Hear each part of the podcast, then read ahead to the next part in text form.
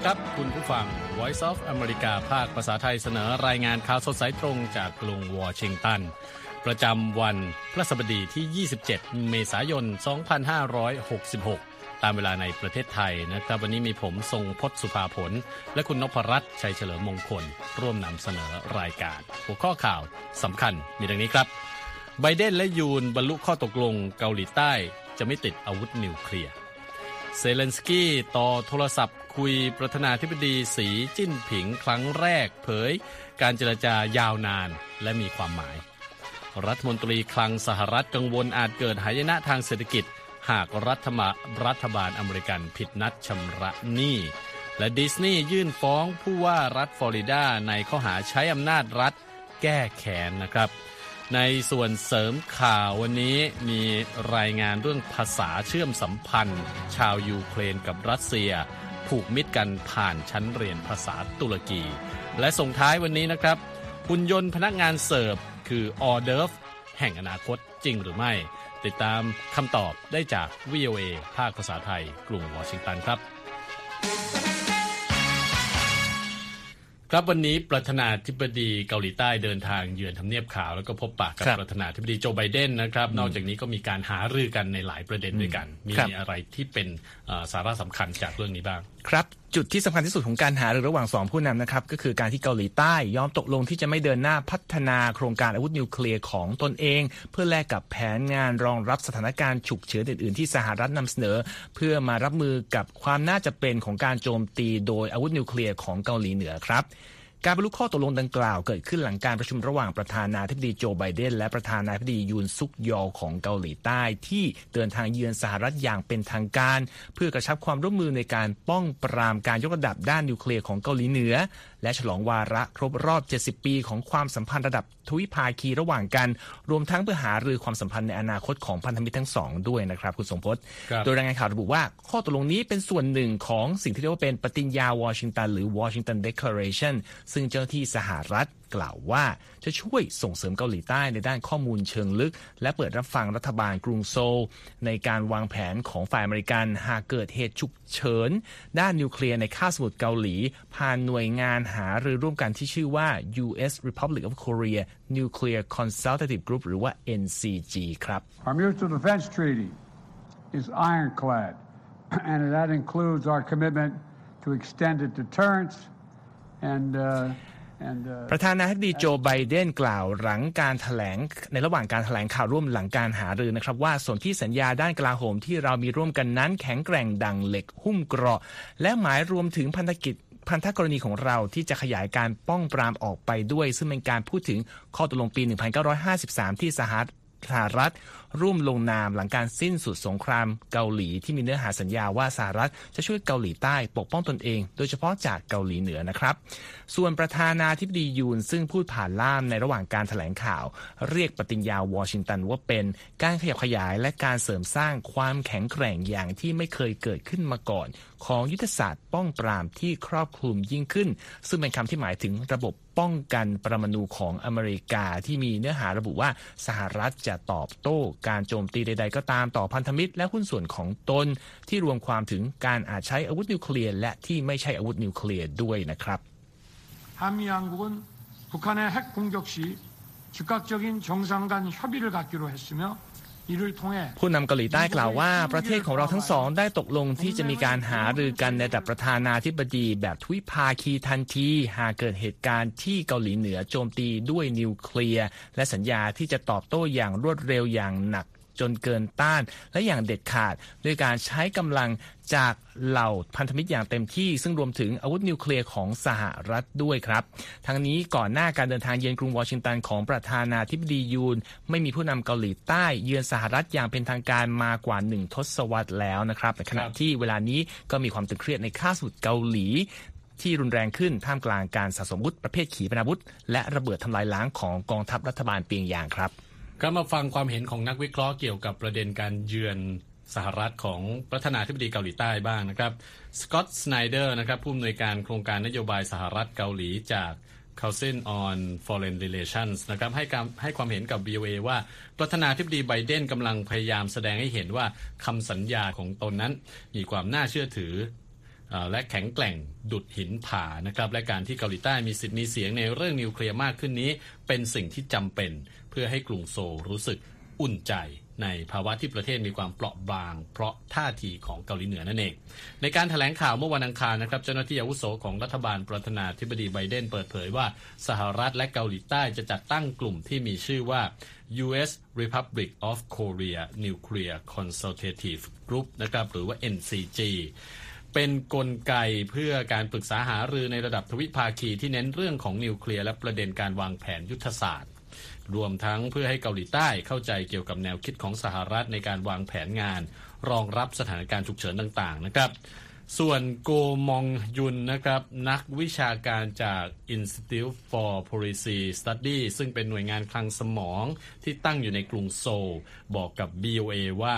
เมื่อพิจารณาแล้วว่าสหรัฐจะไม่นำอาวุธนิวเคลียร์มาติดตั้งในคาบสมุทรเกาหลีดังที่มีหลายฝ่ายหวังนั้น การจัดตั้ง NCG คือทางเลือกถัดไปนะครับ เพราะกลไกนี้เป็นเหมือนสิ่งที่พันธมิตรนาโต้ใช้ในการนำส่งอาวุธนิวเคลียร์ไปทั่วยุโรปในช่วงสงครามเย็นนั่นเองครับ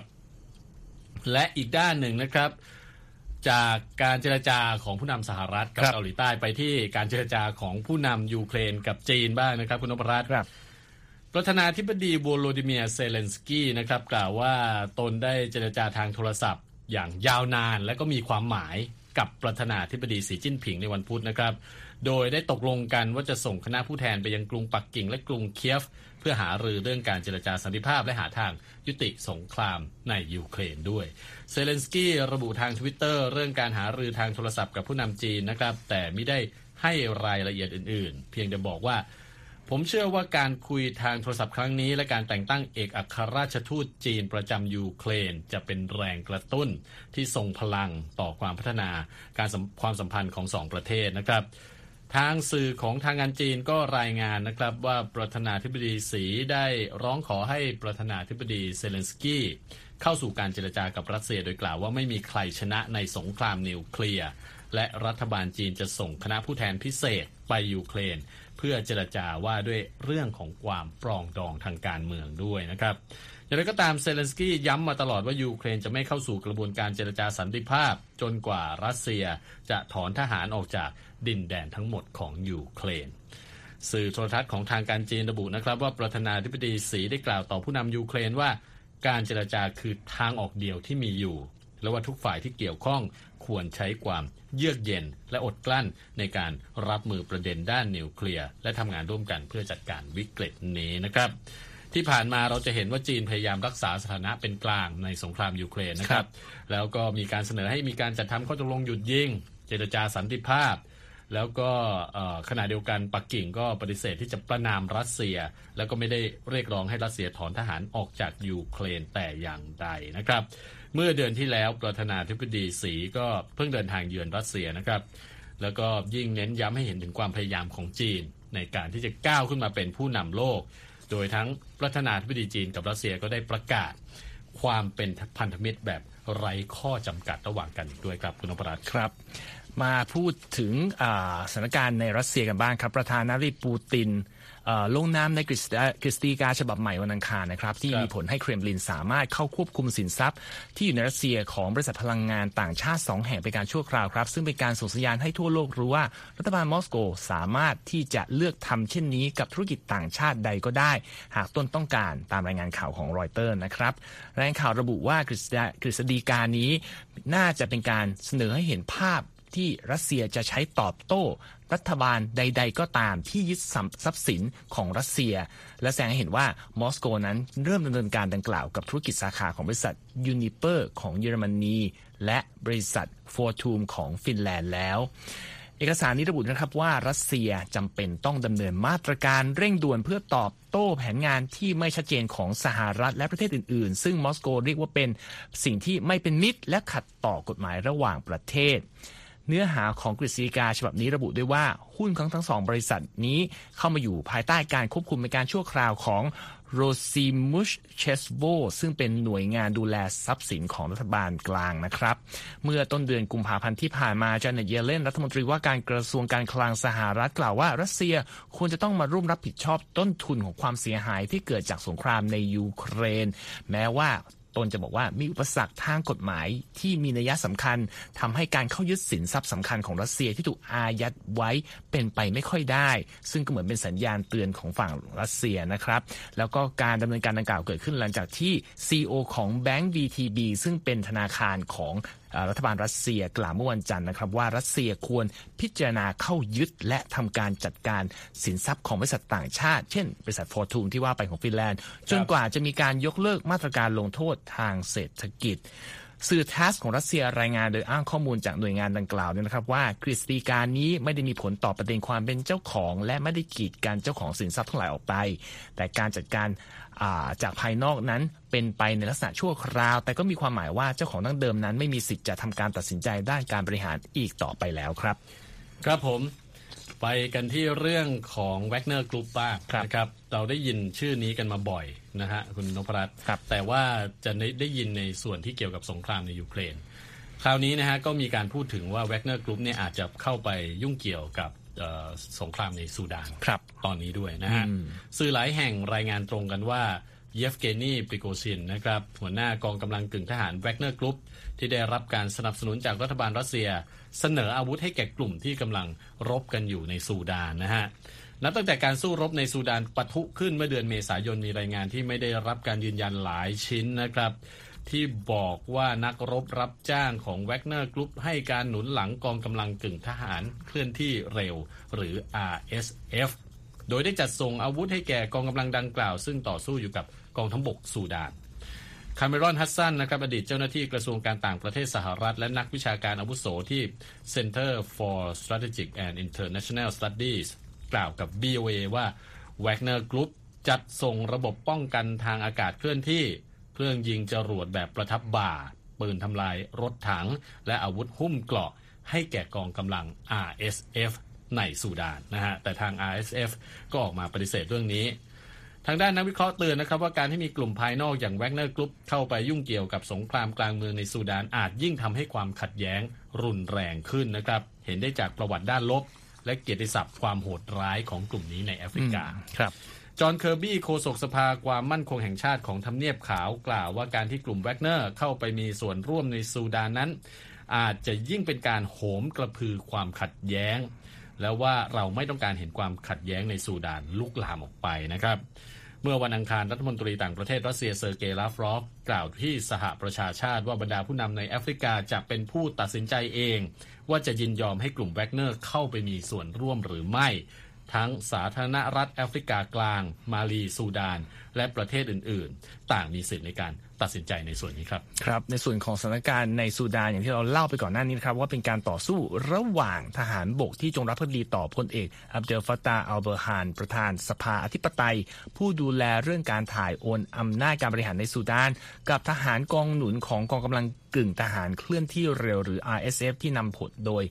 พลเอกโมฮัมเหม็ดฮัมดานดากาโล รองประธานสภาธิปไตย ตั้งแต่เมื่อวันที่ 15 เมษายนที่ผ่านมานะครับรายงานข่าวระบุว่ากองทัพบบกและกองกำลัง RSF เกิดความบากหมางกันจากประเด็นเรื่องความพยายามควบรวม RSF ไว้เป็นส่วนหนึ่งของกองทัพบบกซูดาน และใครจะเป็นผู้ดูแลกระบวนการดังกล่าว ซึ่งเป็นส่วนหนึ่งของความพยายามปฏิรูปซูดานให้กลับสู่การปกครองของพลเรือน และยุติ วิกฤตการเมืองหลังการรัฐประหารเมื่อเดือนกุมตุลาคมปี 2021 ครับ โดยไม่นานหลังจากที่รัสเซียบุกยูเครนนะครับผู้นำกองกำลัง IS ได้เดินทางไปรัสเซียเพื่อขอการสนับสนุนจาก กลุ่มแวกเนอร์และได้โพสต์ข้อความทางทวิตเตอร์ว่า เราหวังจะเดินหน้าสานสัมพันธ์ระหว่างซูดานกับรัสเซียในหลายด้าน และกระชับความร่วมมือที่มีอยู่แล้ว ให้แน่นแฟ้นยิ่งขึ้น ทั้งนี้แวกเนอร์กรุ๊ปก็มีความสัมพันธ์ใกล้ชิดกับรัฐบาลซูดานชุดก่อนนะครับ ซึ่งอนุญาตให้บริษัทในเครือของแวกเนอร์เข้าไปทำเหมืองทองคำในซูดาน ซึ่งนักวิเคราะห์เชื่อว่าการที่รัสเซียสนับสนุนกองกำลัง RSF คือการปกป้อง ผลประโยชน์ในส่วนของรัสเซียเอง โดยเฉพาะเหมืองทองคำเหล่านั้น และการลักลอบขนส่งทองคำออกจากซูดาน ส่วนนักวิเคราะห์ก็ชี้ว่ารัสเซียมองซูดานว่าเป็นจุดสำคัญทางยุทธศาสตร์ในแอฟริกา และมีทรัพยากรแร่ธาตุมากมายมหาศาล ดังจะเห็นได้จากการที่รัสเซียพยายามสร้างท่าเรือในแถบทะเลแดงของซูดาน ผ่านความสัมพันธ์อันใกล้ชิดกับกองทัพครับ ครับผมนั่นก็เป็นตื้นลึกหนาบางนะฮะของประเด็นของกลุ่มแวกเนอร์ กับซูดานนะฮะซึ่งตอนนี้ก็กำลังเกิดสงครามกลางเมืองขึ้น คุณผู้ฟังกำลังรับฟังข่าวสดสายตรงจาก VOA นะครับ สถานการณ์สงครามรัสเซียกับยูเครนคุณนพรัตน์ครับเข้าสู่ปีที่สองปีปีที่สองแล้ว แล้วก็ทำให้เกิดความตึงเครียดกับประชาชนทั้งสองประเทศนะฮะครับแต่ภาษาเนี่ยได้เข้ามาเป็นสะพานเชื่อมความสัมพันธ์ของชาวยูเครนกับชาวรัสเซียที่อยู่นอกประเทศของพวกเขาได้นะครับ วันนี้คุณคมสันศรีธนวิบุญชัยเรียบเรียงรายงานจากผู้สื่อข่าวซอนเนอร์คิซิคายาและโอกุคารบาคิเออร์มาถ่ายทอดเสนอเรื่องนี้ครับ ครับ ชาวยูเครนและชาวรัสเซียที่ต้องจากบ้านเกิด หลังจากที่สงครามปะทุขึ้น ได้ค้นพบมิตรภาพร่วมชั้นเรียนในหลักสูตรภาษาตุรกี มารินาชิสกาหนึ่งในชาวยูเครนจากจำนวนหลายแสนคน ที่ต้องเดินทางออกจากยูเครน หลังจากที่รัสเซียส่งทหารรุกรานยูเครนเมื่อปีที่แล้ว จนถึงปัจจุบันนี้เธออาศัยอยู่ในประเทศตุรกีมาเป็นเวลา 11 เดือน และกำลังร่ำเรียนภาษาตุรกี М, Так, е, стало значно легше. เธอเล่านะครับว่าหลังจากที่เธอเริ่มเรียนภาษา การใช้ชีวิตที่นี่ก็ง่ายขึ้นอย่างมาก ตอนนี้เธอสามารถไปห้างสรรพสินค้าหรือว่าโรงพยาบาลได้ด้วยตนเอง และนี่เป็นวิธีที่ทำให้ได้ผูกมิตร กับเพื่อนชาวตุรกีที่อยู่ในละแวกใกล้เคียง นับตั้งแต่เริ่มสงครามไม่เพียงแต่ชาวยูเครนเท่านั้น แต่ชาวรัสเซียจำนวนหลายแสนคน ได้เดินทางออกจากประเทศของพวกเขา ซึ่งรวมถึงมาฟาอเล็กซีเอวาหนึ่งในเพื่อนร่วมชั้นของชิชกาในหลักสูตรภาษาตุรกี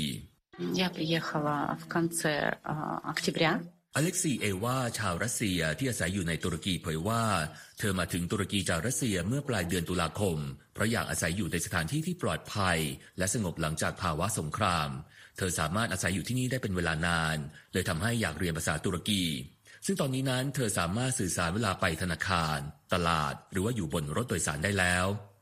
สำหรับชั้นเรียนภาษาตุรกีของชาวรัสเซียและชาวยูเครน ถูกจัดขึ้นโดยสมาคม Eurasian Leader Women's Culture and Social Assistance Association ที่ตั้งอยู่ในเมืองอิสเมียร์ประเทศตุรกี ในช่วงเริ่มต้นนั้นชั้นเรียนถูกจัดขึ้นสำหรับเด็กและเยาวชน แต่ด้วยความสนใจที่เพิ่มมากขึ้นจึงมีการจัดชั้นเรียนเพิ่มเติมสำหรับผู้ใหญ่ ชั้นเรียนภาษาตุรกีสำหรับผู้ใหญ่จะเปิดการเรียนการสอนสองครั้งต่อสัปดาห์ มีนักเรียนลงทะเบียน 24 คน และพบว่ามีคนลงชื่อเพื่อรอลงทะเบียนเรียนอีกจำนวนมาก เมื่อจบชั้นเรียนดังกล่าวแล้ว ผู้เรียนจะได้รับใบรับรองการจบหลักสูตร ซึ่งจำเป็นสำหรับการทำใบขับขี่ รวมถึงการสมัครงานต่างๆ ในประเทศตุรกี Ben de savaştan 2000 ซาโลเมเดเมตัวแทนจากสมาคม Eurasian Leader Women's Culture and Social Assistance Association ที่จัดชั้นเรียนภาษาตุรกี ให้สัมภาษณ์กับ VOA ว่า เธอนั้นมาที่นี่ในช่วงที่เกิดสงครามระหว่างรัสเซียและจอร์เจียในปี 2008 เธอจึงเข้าใจดีถึงความเจ็บปวดของพวกเขา และเธอยังเสริมนะครับว่าการพูดที่ก่อให้เกิดความเกลียดชังไม่ใช่สิ่งที่ดี Політика залишається завжди, тому що ми завжди залишаємося патріотами. มารินาชิชกาชาวยูเครนบอกว่าเธอเป็นคนที่รักชาติบ้านเกิด เธอพยายามจะเป็นมิตรกับทุกคนที่ยอมรับในแบบที่เธอเป็น อีกทั้งย้ำนะครับว่าจะต้องแยกเรื่องการเมืองออกไป และมองว่าทุกคนนั้นเป็นมนุษย์ไม่ต่างจากกัน ผมคมสารสีธนะวิบุญชัย VOA รายงาน ขอบคุณครับ คุณคมสันนะครับ จากเรื่องราวนะฮะความขัดแย้งต่างๆ ทั้งในยูเครนรัสเซียครับซูดานนะฮะมาที่รายงานทางด้านเศรษฐกิจกันบ้างใช่ครับณวันเอ่อก็มีรายงานเกี่ยวกับความเห็นของรัฐมนตรีว่าการกระทรวงการคลังสหรัฐแจเน็ตเยเลนที่เอ่ยปากเมื่อวันอังคารนะครับว่าหากสหรัฐไม่สามารถเพิ่มเพดานหนี้ได้ และหากเกิดการผิดชำระหนี้ของรัฐบาลตามมา เหตุการณ์ดังกล่าวอาจนำไปสู่หายนะทางเศรษฐกิจได้เลยนะครับ ทางเศรษฐกิจได้เลยนะครับ คุณสงพจน์ครับโดยเยเลนมีถ้อยแถลงดังกล่าวที่งานในกรุงวอชิงตัน ที่มีผู้ร่วมฟังจากภาคธุรกิจ จากรัฐแคลิฟอร์เนีย โดยระบุว่าถ้าเกิดการผิดชำระหนี้ขึ้น จะมีคนตกงานในอเมริกา ขณะที่ประชาชนต้องจ่ายค่าผ่อนบ้าน ผ่อนรถหนี้บัตรเครดิตเป็นเงินจำนวนมาก เธอกล่าวด้วยว่าสภาคองเกรส มีสิ่งที่เรียกว่าเป็นความรับผิดชอบพื้นฐาน ที่จะต้องยกระดับเพดานการกู้ของรัฐ และระงับหรือระงับการใช้เพดานหนี้ปัจจุบันที่ 31.4 ล้านล้านดอลลาร์ครับเยเลนบอกด้วยว่าการผิดชำระหนี้จะสร้างความเสี่ยงต่อความก้าวหน้าที่เศรษฐกิจที่เกิดขึ้นหลังเกิดการระบาดของโควิด -19 รัฐมนตรีคลังผู้นี้เคยระบุต่อสมาชิกสภา รัฐสภาของสหรัฐในเดือนมกราคมนะครับว่ารัฐบาลจะสามารถมีเงินชำระค่าใช้จ่ายต่างๆ ได้ถึงต้นเดือนมิถุนายนเท่านั้น หากไม่มีการยกระดับการกู้เงิน ซึ่งรัฐแตะเพดานดังกล่าวไปแล้วตั้งแต่เดือนมกราคมครับ ครับผมเรื่องนี้ยังต้องสู้กันต่อไปนะครัฮะบในรัฐสภานะฮะคุณผู้ฟังกำลังรับฟังข่าวสดสายตรงจาก VOA ภาคภาษาไทยนะครับ ตลาดหุ้นวันนี้ดาวโจนส์ลดลง 229 จุดนะครับ ปิดที่ 33,302 จุด Standard Poor's ลดลง 16 จุดนะครับปิดที่ 4,056 จุด และ NASDAQ เพิ่มขึ้นนะครับ 55 จุด ปิดที่ 11,854 จุด ส่วนค่าเงินวันนี้ 1 ดอลลาร์แลกได้ 34 บาท 13 สตางค์นะครับคุณผู้ฟังสามารถติดตามรายงานในวันนี้ได้ครั้งทางเว็บไซต์ voa thai com นะครับ นอกจากนี้ยังสามารถอัปเดตข้อมูลข่าวสารต่างๆ จากเราได้ทางสื่อสังคมออนไลน์ Twitter Facebook YouTube และ Instagram รวมทั้งฟังเราได้ทาง Spotify ด้วยครับ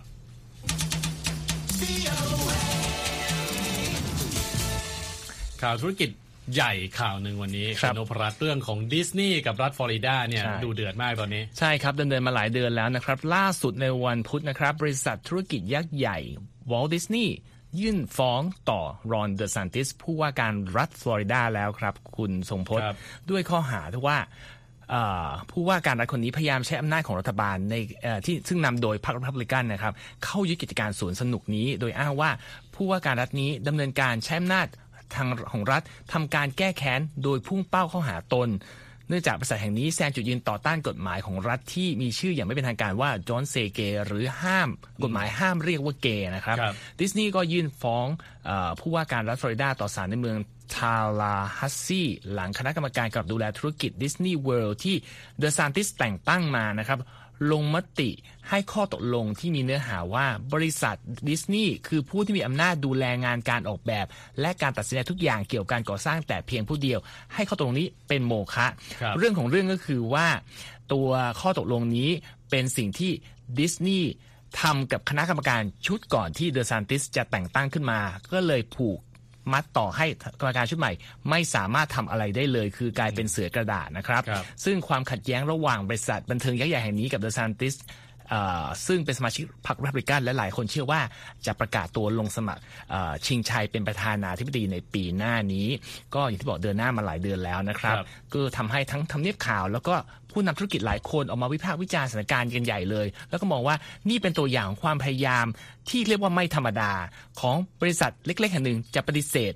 หลักไม่เลยครับบริษัทหนึ่ง ปฏิเสธหลักการอนุรักษ์นิยมของรัฐบาลระดับรัฐเท่านั้นเอ่อเรื่องนี้ก็เกิดขึ้นมาตั้งแต่ปีที่แล้ว เพราะว่าดิสนีย์ถูกกดดันให้ออกมาคัดค้านกฎหมายที่บอกว่าชื่อดอนเซเกซึ่งเป็นกฎหมายที่จะบอกว่าจำกัดบทเรียนในชั้นเรียนที่เกี่ยวกับรสนิยมทางเพศ หรือว่า sexual orientation หรืออัตลักษณ์ทางเพศ ที่ทำให้เดอซานติสตัดสินใจเดินหน้า ถอดสิทธิ์ของวอลดิสนีย์ในการปกครองพื้นที่ขนาดใหญ่ของตนเองที่ไปตั้งสวนสนุกกับเอ่อโรงแรมหลายแห่งมานานหลายสิบปีนะครับแล้วก็แต่งตั้งคณะกรรมการชุดใหม่ขึ้นมา แต่ก่อนที่อย่างที่บอกจะเริ่มงานได้ดิสนีย์รู้ตัวก่อนเลยไปทำสัญญานั้นไว้ วันนี้ก็เลยมีการยกเลิกทำให้ดิสนีย์ก็ออกมาแก้เคลมด้วยเอ่อแก้เผ็ดด้วยการฟ้องร้องกลับไปที่ผู้ว่าการรัฐคนนี้ ซึ่งเอ่อทางคณะกรรมการเนี่ยแย้งว่าการยกเลิกข้ออตกลงดังกล่าวให้เป็นโมฆะเพราะว่า เขาบอกว่าเมื่อพิจารณาแล้วเนี่ยเอ่อไม่มีผลตามกฎหมาย แล้วก็บอกว่าเป็นการทำโดยไม่มีการเอ่อรับฟังความเห็นหรือว่าประกาศต่อสาธารณะ แต่ว่าเอ่อมีผู้ที่ออกมาปฏิเสธเรื่องนี้จากดิสนีย์บอกว่าข้อตกลงทั้งหมดนี้เนี่ย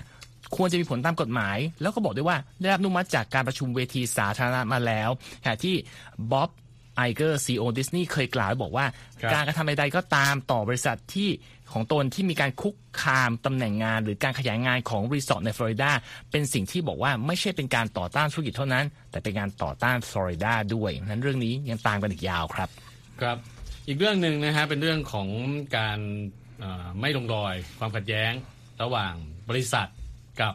เอ่อรัฐในอเมริกาเหมือนกันแต่ว่าครับคราวนี้เป็นรัฐมอนทานากับสื่อสังคมออนไลน์ต่าง ๆ นะครับครับโดยผู้ว่าการรัฐมอนทานา เกรกเกนฟอร์ดกำลังพยายามขยายการครอบคลุมของกฎหมายห้ามใช้แอป TikTok ไปยังแพลตฟอร์มโซเชียลมีเดียอื่น ๆ ด้วยนะครับ โดยเป็นการส่งข้อมูลบางอย่างไปยังประเทศฝ่ายตรงข้ามของสหรัฐ อันนั้นเป็นสิ่งที่เขากังวลนะฮะ อันนี้เป็นรายงานจากสื่อ The Wall Street Journal ครับ ก่อนหน้าในเดือนนี้นะครับ สมาชิกสภานิติบัญญัติของรัฐมอนทานาผ่านกฎหมายที่เรียกว่า SB 419 ห้ามการดำเนินกิจการของ TikTok ในรัฐมอนทานานะฮะ เนื่องจากแอปนี้มีบริษัท ByteDance ของจีนเป็นเจ้าของนั่นเอง หากกฎหมายที่ว่านี้มีผลบังคับใช้นะครับ TikTok และ Google รวมถึง Apple ซึ่งมีธุรกิจให้ผู้ใช้ดาวน์โหลดแพลตฟอร์มโซเชียลมีเดียบน App Store นั้น อาจเผชิญกับค่าปรับนะครับ ขณะนี้ TikTok กำลังเจอกับแรงกดดันจากนักการเมืองอเมริกันที่ต้องการแบนแอปดังกล่าวทั่วประเทศ เนื่องจากความกังวลเรื่องอิทธิพลของจีน ต่อแพลตฟอร์มที่ว่านี้นะครับ คุณผู้ฟังกำลังรับฟังข่าวสดสายตรงจาก VOA ภาคภาษาไทยนะครับ เดี๋ยวไปส่งท้ายกันที่รายงานเทคโนโลยีครับครับมีการพูดถึงกันมากมายนะครับเกี่ยวกับการคลืบคลานเข้ามาของปัญญาประดิษฐ์ที่ครับเข้าไปเทคโอเวอร์วงการต่างๆนะฮะแล้วก็เกิดความหวาดกลัวว่าจะทำให้มีคนตกงานกันนะฮะรวมทั้งภาคบริการ โดยบรรดาผู้เชี่ยวชาญที่เป็นผู้ประกอบการจริง ๆ นะครับ เริ่มช่างตวงวัดถึงประสิทธิภาพและความคุ้มค่าของหุ่นยนต์ที่จะนำมาใช้แทนบริกรตามร้านอาหารต่างๆ ด้วยครับณธัญพรสุนทรวงศ์มีรายงานจาก AP มาเสนอส่งท้ายครับหลายๆ คนอาจจะเคยเห็นหุ่นยนต์บริกรตามร้านอาหารกันบ้างแล้วนะคะ พวกมันจะมีความสูงระดับเอวของมนุษย์ คอยทักทายลูกค้าและนำพวกเขาไปที่โต๊ะอาหาร นอกจากนี้พวกมันยังสามารถเสิร์ฟอาหารและเครื่องดื่ม และส่งจานสกปรกไปที่ครัว หุ่นยนต์บางตัวมีใบหน้าเหมือนแมว และยังส่งเสียงร้องคล้ายแมวเมื่อถูกเกาที่หัวอีกด้วยค่ะ ทั้งนี้หลายคนอาจคิดว่าหุ่นยนต์บริกร คือทางออกของการขาดแคลนแรงงานในอุตสาหกรรม ยอดขายหุ่นยนต์เติบโตอย่างรวดเร็วในช่วงไม่กี่ปีที่ผ่านมา โดยขณะนี้มียอดขายหลายหมื่นตัว ซึ่งมาจากร้านอาหารทั่วโลกค่ะ เดนิส เรโนลส์คณะบดีของ Hilton College of Global Hospitality Leadership แห่งมหาวิทยาลัยฮิลสตันกล่าวว่าร้านอาหารของทางมหาวิทยาลัย ก็เริ่มใช้หุ่นยนต์ตั้งแต่เดือนธันวาคม ซึ่งได้ช่วยแบ่งเบาภาระของพนักงานที่เป็นมนุษย์ และยังทำให้การบริการมีประสิทธิภาพมากยิ่งขึ้นเครกลีแคลร์รองประธานบริษัทที่ปรึกษา Forrester ซึ่งศึกษาเกี่ยวกับระบบอัตโนมัติกล่าวว่า ร้านอาหารเป็นสถานที่ที่ค่อนข้างวุ่นวาย ดังนั้นจึงเป็นเรื่องยากมากที่จะใส่ระบบอัตโนมัติ เพื่อให้หุ่นยนต์ทำงานได้อย่างมีประสิทธิผลจริง ๆ แต่ถึงกระนั้นการใช้หุ่นยนต์ก็ยังแพร่หลายมากขึ้นเรื่อยๆ อย่างเช่นที่ Bear Robotics ในรัฐแคลิฟอร์เนีย ได้เปิดตัวหุ่นยนต์ s e r v y ในปี 2021 และคาดว่าจะมีการใช้งานหุ่นยนต์ดังกล่าว 10,000 ตัวภายในสิ้นปีนี้ใน 44 รัฐของสหรัฐ รวมทั้งในต่างประเทศด้วย ส่วน Pudu Robotics ของจีนซึ่งก่อตั้งขึ้นในปี 2016 ได้ขายหุ่นยนต์ไปมากกว่า 56,000 ตัว เพื่อใช้งานตามที่ต่างๆ ของโลกค่ะ ฟิลเจิ้งจากบริษัท Rich Tech Robotics ผู้ผลิตระบบเซิร์ฟเวอร์หุ่นยนต์ในเมืองออสติน รัฐเท็กซัสกล่าวว่า เครือร้านอาหารทุกหนทุกแห่งกำลังมองหาการใช้ระบบอัตโนมัติให้มากที่สุดเท่าที่จะเป็นไปได้ และว่าจะได้เห็นการใช้หุ่นยนต์เสิร์ฟอาหารทุกหนทุกแห่งในปีหรือ 2 ปีข้างหน้านี้ค่ะ หลี่เจ้ยเจ้าของร้านอาหารนูเดิลโทเปียใน Madison Heights ต้องพบกับปัญหาในการขาดแคลนพนักงานที่ร้านในช่วงฤดูร้อนปี 2021 เขาจึงซื้อเบลบอทจาก Pudu Robotics หุ่นยนต์ดังกล่าวประสบความสำเร็จอย่างมากจนเขาต้องซื้อเพิ่มอีกสองตัวค่ะ ตอนนี้หุ่นยนต์ตัวหนึ่งจะนำลูกค้าไปยังที่นั่ง ขณะที่อีกตัวจะนำชามบะหมี่ไปเสิร์ฟที่โต๊ะ จากนั้นพนักงานจะนำจานสกปรกไปไว้บนหุ่นยนต์ตัวที่สามเพื่อให้ส่งจานเหล่านั้นกลับไปที่ครัว และในตอนนี้ใจายต้องการใช้คนงานเพียงสามคน ในการทำงานในปริมาณเท่ากับพนักงาน 5-6 คนเคยทำมาก่อน ซึ่งเป็นการช่วยให้ประหยัดค่าใช้จ่ายนะคะ เขากล่าวด้วยว่าหุ่นยนต์มีราคาราว 15,000 ดอลลาร์ แต่สำหรับคนงานหนึ่งคนมีค่าใช้จ่ายราว 5,000 ถึง 6,000 ดอลลาร์ต่อเดือนเลยทีเดียวใจายกล่าวต่อไปว่าหุ่นยนต์ช่วยให้พนักงานที่เป็นมนุษย์มีเวลามากขึ้น ในการทักทายพูดคุยกับลูกค้า ซึ่งเป็นการเพิ่มทิปให้พนักงานเหล่านั้น และลูกค้าก็มักจะโพสต์วิดีโอของหุ่นยนต์บนโซเชียลมีเดียเพื่อดึงดูดให้ผู้คนมาทานอาหารที่ร้านด้วยค่ะธัญพรสุนทรวงศ์ VOA ภาคภาษาไทย กรุงวอชิงตันค่ะขอบคุณครับและที่จบไปคือรายงานข่าวสดสายตรงจาก VOA ภาคภาษาไทยกรุงวอชิงตันวันนี้นะครับ ผมทรงพศภาผลและคุณนพรัตน์ชัยเฉลิมมงคลต้องลาไปก่อน สวัสดีครับ สวัสดีครับ Voice of America, Washington. ครับและที่จบไปเป็นรายการจาก VOA ภาคภาษาไทย รายงานสดส่งตรงจากกรุงวอชิงตันประเทศสหรัฐ คุณผู้ฟังสามารถติดตามข่าวสารจากทั่วโลกได้ในทุกที่ทุกเวลาที่เว็บไซต์ voa thai com รวมถึงทุกช่องทางในโซเชียลมีเดีย